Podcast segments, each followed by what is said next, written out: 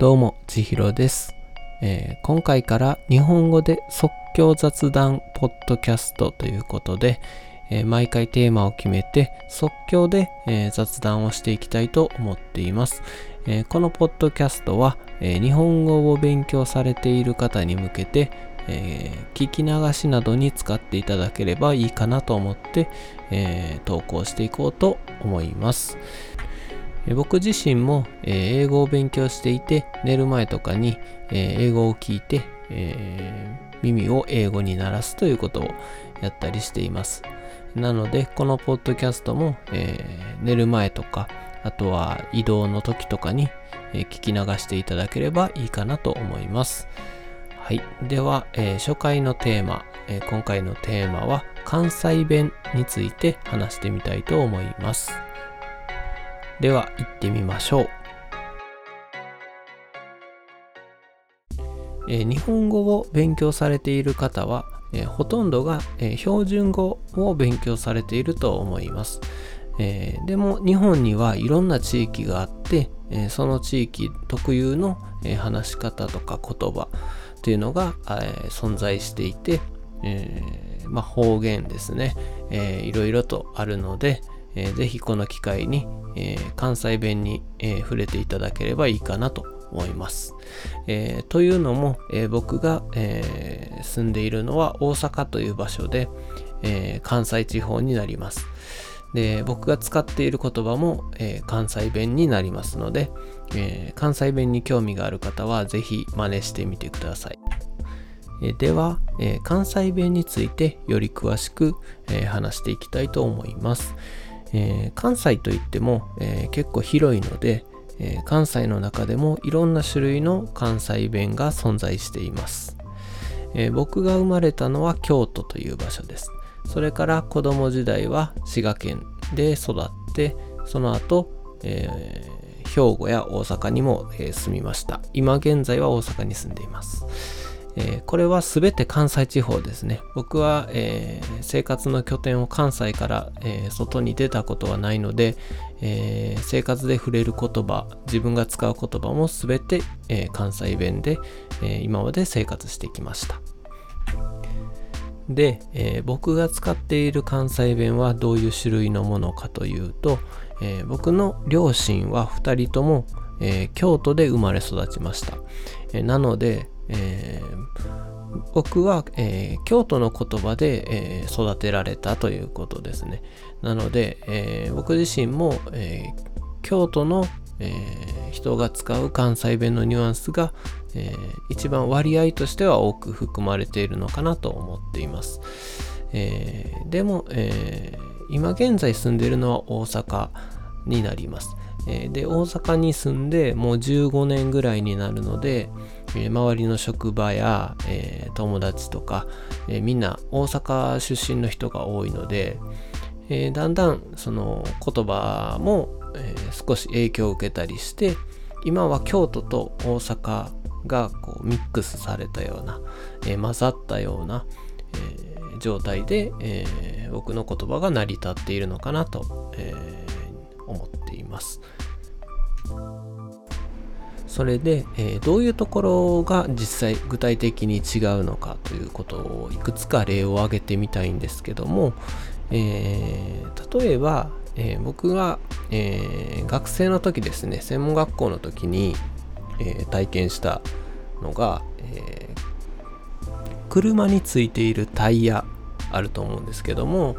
え僕は、えずっとタイヤっていう風に発音してたんですね。タイヤ。こういうイントネーションで、えー話してたんですけども周りの大阪出身の、えー友達が、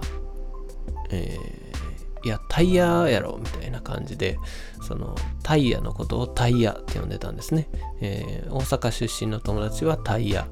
僕はタイヤっていう風に言ってました。でこれと同じような例で、え僕が飲食店で働いた時に、えー調味料の、えー砂糖ですね、えーこれのことを僕はまた、えー一文字目が上がる、え砂糖というふうに、え発音していました。で、え周りの、え大阪出身の、え、同僚の人たちは、え、砂糖っていう風に言ってましたでそこで僕が、え、砂糖って言って周りが一瞬戸惑ってあっ砂糖のことかっていう風になったんですけど、えー、まあなぜかっていうとそのその職場には、えー、働きに来ている人で佐藤さんっていう名前が佐藤っていう人がいたんですね。で僕が佐藤っていう風に言ったので一瞬佐藤さんの顔が浮かんだと思うんですね。それで、えー、あ佐藤のことかっていう風にちょっと一瞬戸惑いがあったということがありました。で、えー、その職場の人は、えー、人のことは、えー、砂糖。で調味料のことは砂糖。で僕は、えー、調味料も人のことも両方砂糖砂糖っていうことで同じ、えー、ように、えー、言ってたんですね、えー、そういう違いがあってそこであやっぱり出身が違うと、え少しこうイントネーションも違うなっていうことで、え思ったんですけど、えまあ、京都と大阪の違いでそういうことがあるかなと思うんですけどまあ、えー、100%全員がそうだというふうには思わないんですけれども、え、その大阪出身の人でも、え、砂糖のことを砂糖っていうふうに言ってる人にも会ったことあるので、え、まあ一概に、えー、必ずそうとは言えないんですけども、まあ大きな違い、平均してそういうことはあるのかなと、えー、僕のあくまで実体験の話なんですけど、えー、そういう違いもありました。え、あとはですね、え、例えば、え何か予定を立てていて、えその、え予定に行けなくなった時、えなどに、え僕は、えごめん、それ行けへんようになった。えー、行けへんようになったわ、みたいな感じで言ってたんですけど、えー、大阪の友達は、ごめん、行かれへんわ。それちょっと行かれへんようになったわ、みたいな、えー、言い方をするんですね。えここの細かい一文字の、え違いなんですけど、え二文字かな。行かれへん、え行けへん。この違いなんですけども、え案外ちょっと、えややこしいことがあって、大阪のえー、人で行かれへんっていう風な言葉を使ってる人は、え、逆に行けへんっていう風に言うと、え、自らの意思で選んでいかないみたいな。あちょっとそれあんまり好きじゃないから、えー、俺は行けへんわみたいな。その自ら、えー、やめとくわみたいなニュアンスがいけへんっていう言葉には含まれている場合があって、えー、そういうことがあるので、えー、あ、それいけへんわって言うと、えー、ちょっと誤解を生む場面も、え、なくはないと思います、え、僕が体験したのはそういう違いですね。まあこんな違いがいくつか、えー、他にもあると思うんですけど、えー、まあ実際に、えー、まあこういう違いがあるっていうことを知っているだけでも、えー、話はスムーズにえ、会話は成り成り立つと思いますし、え、あとはもう前後の話の流れとか、え、から、え意図は汲み,、え汲み取れると思うのでそんなに心配することはないかなと思います。